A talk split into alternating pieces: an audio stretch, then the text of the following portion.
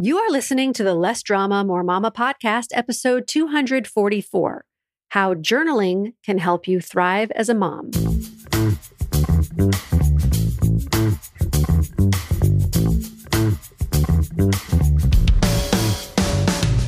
This is Less Drama, More Mama, the podcast for moms who want to feel calm, in control, and confident about how to handle anything life throws their way. If you're ready to go from feeling frazzled and disrespected to feeling calm and connected, this is the podcast for you. I'm your host, Pam Howard.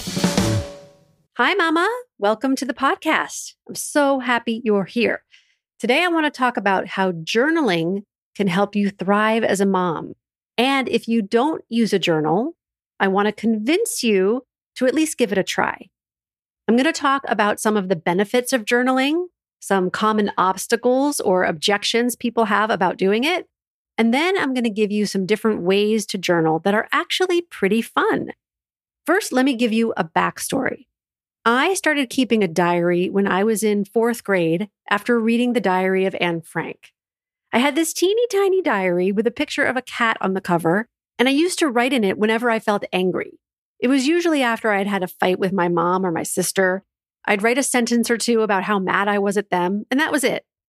I didn't know it at the time, but it was a coping strategy I used to regulate my emotions. In middle school and high school, my diaries became more like letters to a good friend about whatever was going on in my life.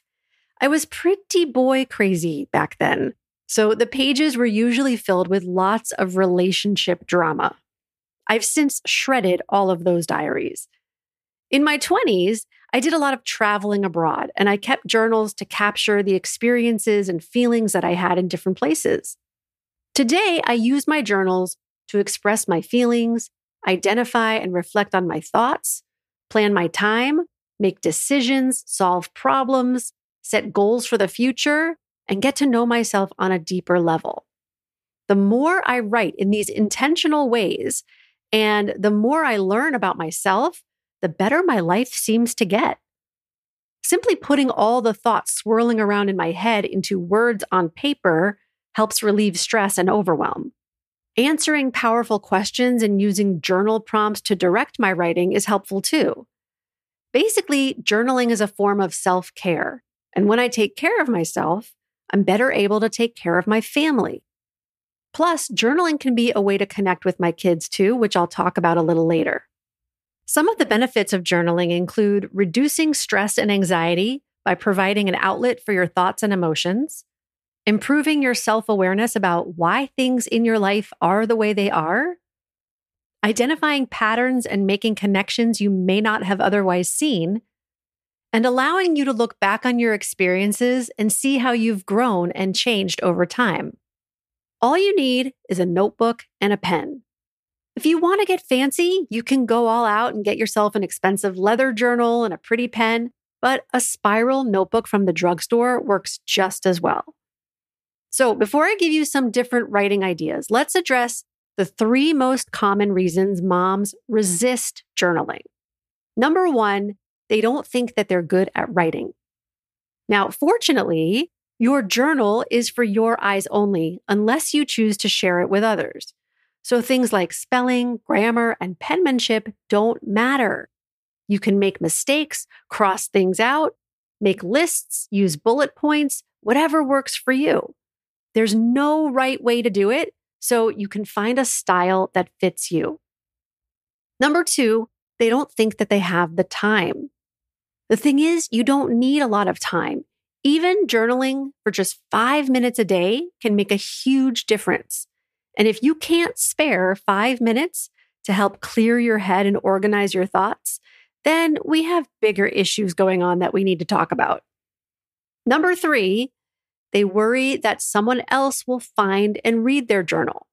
And I can understand this one, but I love what author Lisa Jacobs says about this. She says, Might someone read your journal? Sure. You might also walk outside and get hit by a bus. But the risk of getting hit by a bus is not enough to stop us from venturing outside and having all those wonderful experiences, right? So don't let the fear of someone reading your work stop you from writing your truth. the beautiful experiences that come out of your courage and honesty will be totally worth it.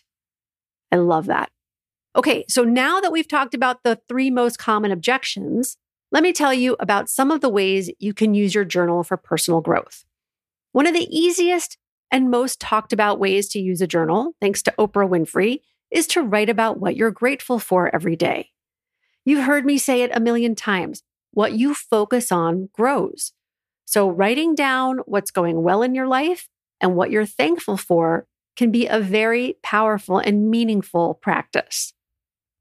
The second technique is known in the manifesting community as scripting. This is where you write a detailed story of exactly what you want to happen in the future, but you write it in the present tense as though you're writing a movie script. You can include lots of details of the exact scenes you want to happen and how it feels to have what you want. You can write scripts for the upcoming day, week, month, year, etc. For example, you might write, Every morning we start our day with hugs and laughter, and we share a healthy breakfast together. The morning routine runs like a well oiled machine, and we get to school early each day. After the kids finish their homework in the afternoons, we cook dinner together and then go on a family walk around the neighborhood or play games in the family room. We have open and honest conversations, and we respect each other's opinions and feelings. I'm present and attentive, and I make sure to give my kids my undivided attention when they need it. In the evening, we wind down by reading books and sharing stories about our day. We end our day with lots of hugs and kisses, feeling grateful for the wonderful family that we are. Now, the magic isn't in the scripting itself. The goal of scripting is to get you into the feeling state of the person who has that experience. So when you script, or when you read your script back to yourself, you want to really imagine yourself in that scene to generate the feelings of connection, respect, presence, love, and gratitude. The third way I like to use my journal is to write letters. I've written letters to my past self, my present self, and my future self. I've also written letters to other people that I never intend to send, but they help me clarify and express my thoughts and feelings toward that specific person. The fourth technique is to ask yourself a powerful question every morning and journal your answer. Episode four, which is called Questions for Self Reflection, is one of my most downloaded episodes. And there's a PDF that goes along with it called 50 Powerful Questions. So I'll link to both the episode and the PDF in today's show notes, which can be found at lessdramamoremama.com forward slash 244. Finally, I said earlier that I would tell you about how journaling can bring you closer together with your kids. I've mentioned before that when Marissa was little, we kept a gratitude journal together. Every night, as part of our bedtime routine, she would dictate to me what she was grateful for, and I would write it down. Eventually, she wrote in it herself too. Another way to use a journal with your kids is to take turns writing letters or notes to each other. Sometimes it's easier to be vulnerable when writing instead of saying it directly. And if your child writes something that's difficult to digest, reading it gives you time to process your feelings and come up with a thoughtful and calm response. So, those are just a few ways journaling can help you thrive as a mom. I want to encourage you to choose one of the ways I talked about today and try it for one week. Then email me at pam at lessdramamoremama.com and tell me how it went. And if you found this episode helpful, it would be great if you would leave a rating and review on Apple Podcasts and share it with at least one friend. Happy journaling, and I'll talk to you again next week. Bye bye. If you enjoy listening to this podcast and you're ready to feel calmer, more confident, and more at peace in your family and life, I invite you to sign up for a free consultation with me to learn about how my coaching can help you achieve the exact life you want. You'll take the concepts and tools I share in the podcast and apply them to your own life. And as your coach, I'll be there to support you every step of the way. Go to lessdramamoremama.com forward slash mini and sign up now.